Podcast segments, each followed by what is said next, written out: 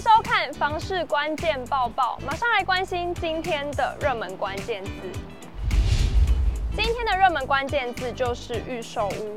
想知道在台北买房，大家都买哪里吗？房仲业者统计呢，近五年的台北市预售销售状况，发现北市科的魅力无法挡哦。一起来看，数据显示，士林区预售交易占比增幅位居台北市之冠。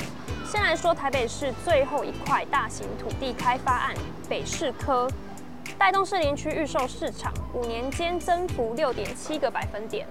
台北市以发展智慧密集产业为目标，市府积极打造科技廊带，范围包括南港生技聚落计划、内科二点零计划、士林北投科技园区、生态社子岛计划与圆山新创聚落。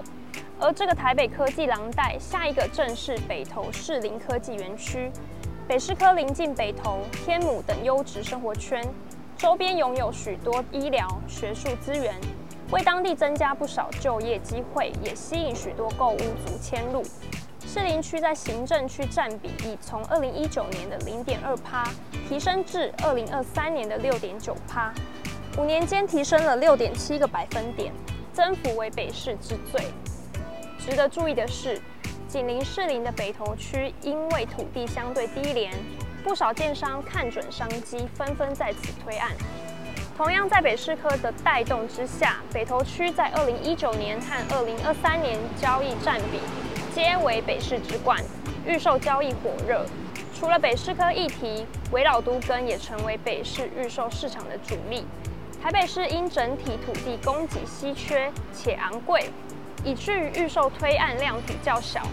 从二零一七年五月危老条例生效后，只要满足危老的条件，就能适用相对简易的程序及较短的时间进行重建。像是大安区和大同区，靠着围老都跟带动之下，预售交易占比增长幅度也很大，分别位居第二、第三。位于蛋黄区的大安区，近年在市府大力推动围老都跟下，预售推案明显提升。加上精华地段优势，让该区预售屋交易占比从一点五趴提升至八点一趴，增幅达六点六个百分点。至于第三名大同区，属于北市早期开发的地方，近年来也受惠于西区门户计划，为当地带来交通路网建设题材，不少购物族也看好区域前景，提前卡位。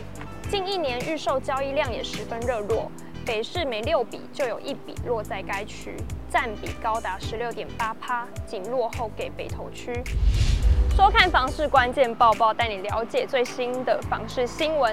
关掉之前，不要忘记按下订阅并开启小铃铛。我们下次见。